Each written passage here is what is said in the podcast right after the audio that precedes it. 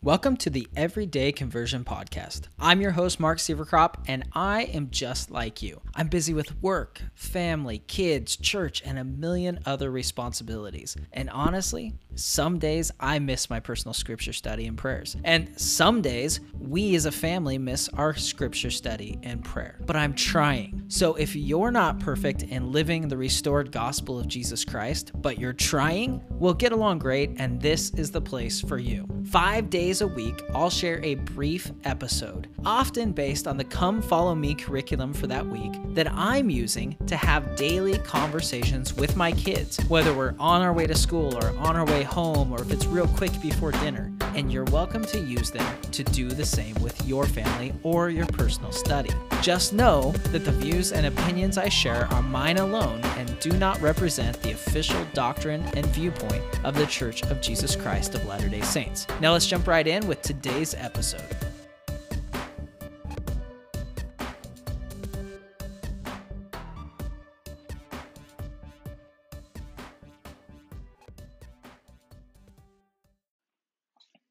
All right, welcome back to the Everyday Conversion Podcast. This is episode 54. You can get the link to everything we talk about today at everydayconversion.com forward slash BOM 54. And it's been a while since I've recorded an episode. Life's been crazy this last week, and I just have not had the time. Well, I haven't made the time. Um, I'll say that because I hate when people say they don't have the time.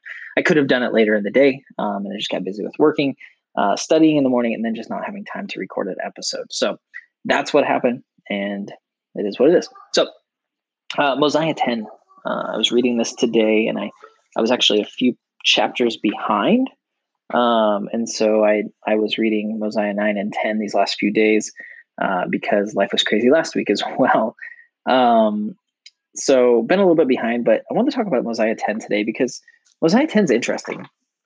You know, this is where we have Zeniff talking about preparing to defend himself or defend his people against the Lamanites.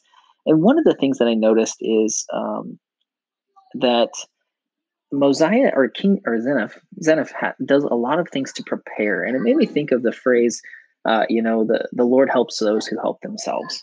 You know, he talks about how um, he set guards round about the land. It talks about how he caused his people to be industrious, to work, and to, um, you know, provide for themselves. And then uh, it says that in verse 7, it says, I'd, I'd sent my spies round about the land of Shemlon that I might uh, discover their preparations, that I might guard against them. So he sent out spies to scout and see what was going on and see what the Lamanites were doing so he could prepare for it.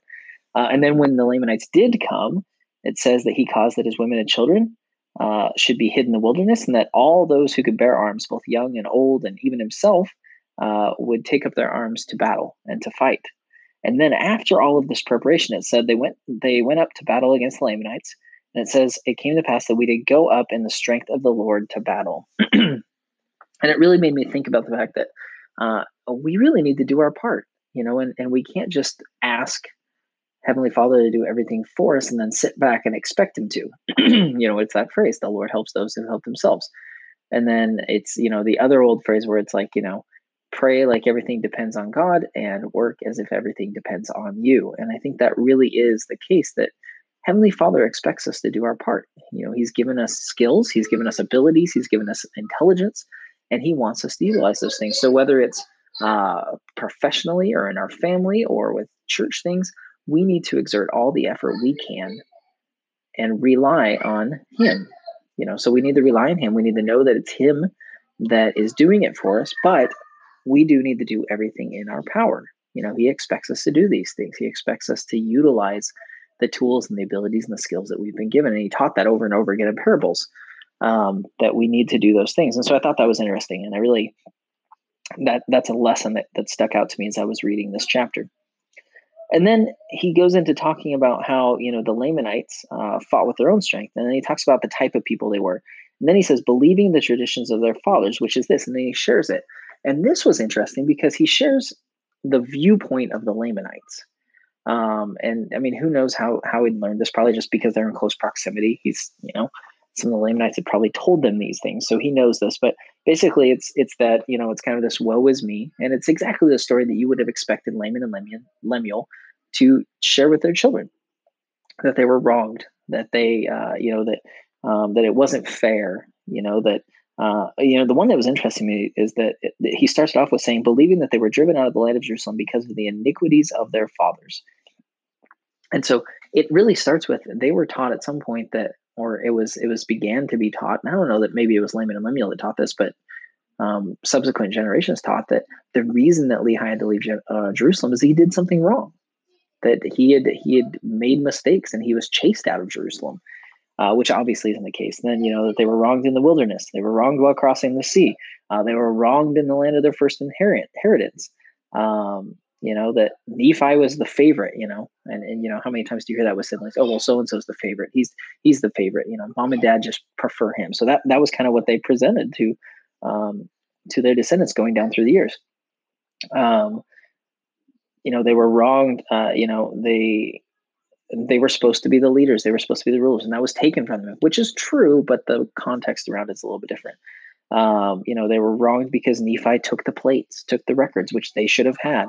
So it was like over and over again. This is the story that he's been given, and, and Zeniff's telling us that this is what the Lamanites have been taught and it's definitely revisionist history. It's the it's the history that you would have expected Laman and Lemuel to share with their children, and then subsequent generations. Obviously, it would get worse and worse um, the farther away you get, and then you get this story that's so far away from the truth, but that's what they've been taught, and that it, it helped me to realize that that is why the blessing that Lehi gives Laman and Lemuel's children before he dies is so important.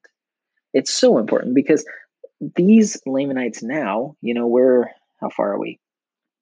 187 to 160 BC. So we're, what is that? Six, five, 440 years later. They can't be held responsible for what their fathers taught, which is what their fathers taught, which is what their fathers taught, which is what their fathers taught, which is what their fathers taught, which is what Laman and Lemuel taught. You know, they can't be held responsible for what they're taught and the way they view the Nephites and the things that they think are true because by now it's truth. To them, it's truth because it's been taught by every single generation. But if you go back to Second Nephi chapter four, and you look at um, the promises that Lehi gives to uh, to Laman and Lemuel's children, in verses 5 through 7, it says, Behold, my sons and my daughters, I cannot go down to my grave, save I should leave a blessing upon you. For behold, I know that if ye are brought up in the way ye should go, ye will not depart from it. Wherefore, if ye are cursed, behold, I leave my blessing upon you, that the cursing may be taken from you and be answered upon the heads of your parents. Wherefore, because of my blessing, the Lord will not suffer that ye shall perish. Wherefore, he will be merciful unto you and unto your seed forever. So, what an amazing blessing. And you see the reason for that because now you get down to in Zeniff's time. Basically, this is the promise that Lehi blessed these people with, these Lamanites. He's saying basically, look, if you're taught the right things, you'll do what you're supposed to do. But if you're not taught the right things, that's not your fault. And that that sin that curse will be taken from you and placed upon the heads of your parents. So that lands squarely on Laman and Lemuel and probably the next few generations afterwards. You know, certainly the first generation, because uh, depending how old they are, they certainly probably learned or knew some of those things. And then, you know, because they were around their parents, they followed that. Um, but I think it's important for us to realize that and to see that, that those things are um, valid. And that's the promise and the blessing that we've, that they were given. And then the final thing is just again, um, you know, Zeniff says that he shared all these things about what the Lamanites believed with uh, his people. And he says he did stimulate them to go up to battle with their might, putting their trust in the Lord. So he shared all these things and he said, Look, they hate you, and here's why they hate you.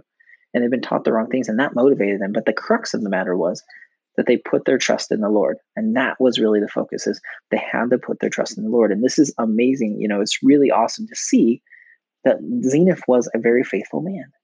Um, and then at the end of the very end of the chapter, he says, uh, I being old they confer the kingdom upon one of my sons, therefore I say no more. And then we find out at the beginning of chapter 11 that it's Noah.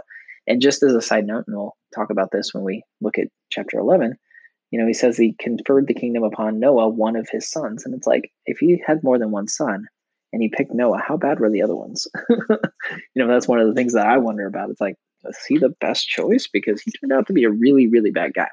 Um, but I think that's interesting. I think it's there's some things that we can learn from that as far as teaching our children. Not not from Noah being picked, but uh, from what the Lamanites were taught. You know, we can learn from you know how important it is to, for us to teach our children correct principles and to teach the gospel, and then also how important it is for us to do everything that we can Um, and then once we do that, the Lord will bless us to be able to do uh, what He needs us to do. Uh, but we do need to put effort in. We need to focus. And this isn't this isn't us earning salvation or anything like that. It's just Heavenly Father is in the business of helping us become like Him. He's in the business of helping us become Christ-like. And to do that, we need to exercise um, our abilities and our strengths and our talents and our our effort. And then, um, you know, the Lord uh, consecrates that effort so that it will be enough because of Him. But we do have to put effort in, and we have to um, strive to be like Christ in order to become like Christ because we need to show that effort. So you get the links to everything we talked about today at everydayconversion.com forward slash BOM54. And we will see you in the next episode. All right, that's it for today. Now, I know, I know you want to hang out with me longer, but we both have a ton of things to do today, including living the gospel and trying to be like Jesus. Cue primary children singing. Jesus. But hey, if you want to get the links to everything we talked about today, you can find it on the episodes page of everydayconversion.com. You can also do cool stuff like subscribe to the show on your favorite podcast listening platform, sign up for email notifications of new episodes, and connect with us on social media there. It's kind of like a virtual church library without the militant librarians or a piece of paper to sign out your three tiny pieces of chalk for your lesson. Also, just remember I do my best to make sure my opinions are in line with official church doctrine, but they are just that. They're my opinions. For official doctrine and viewpoints, I recommend you go to churchofjesuschrist.org or comeuntochrist.org.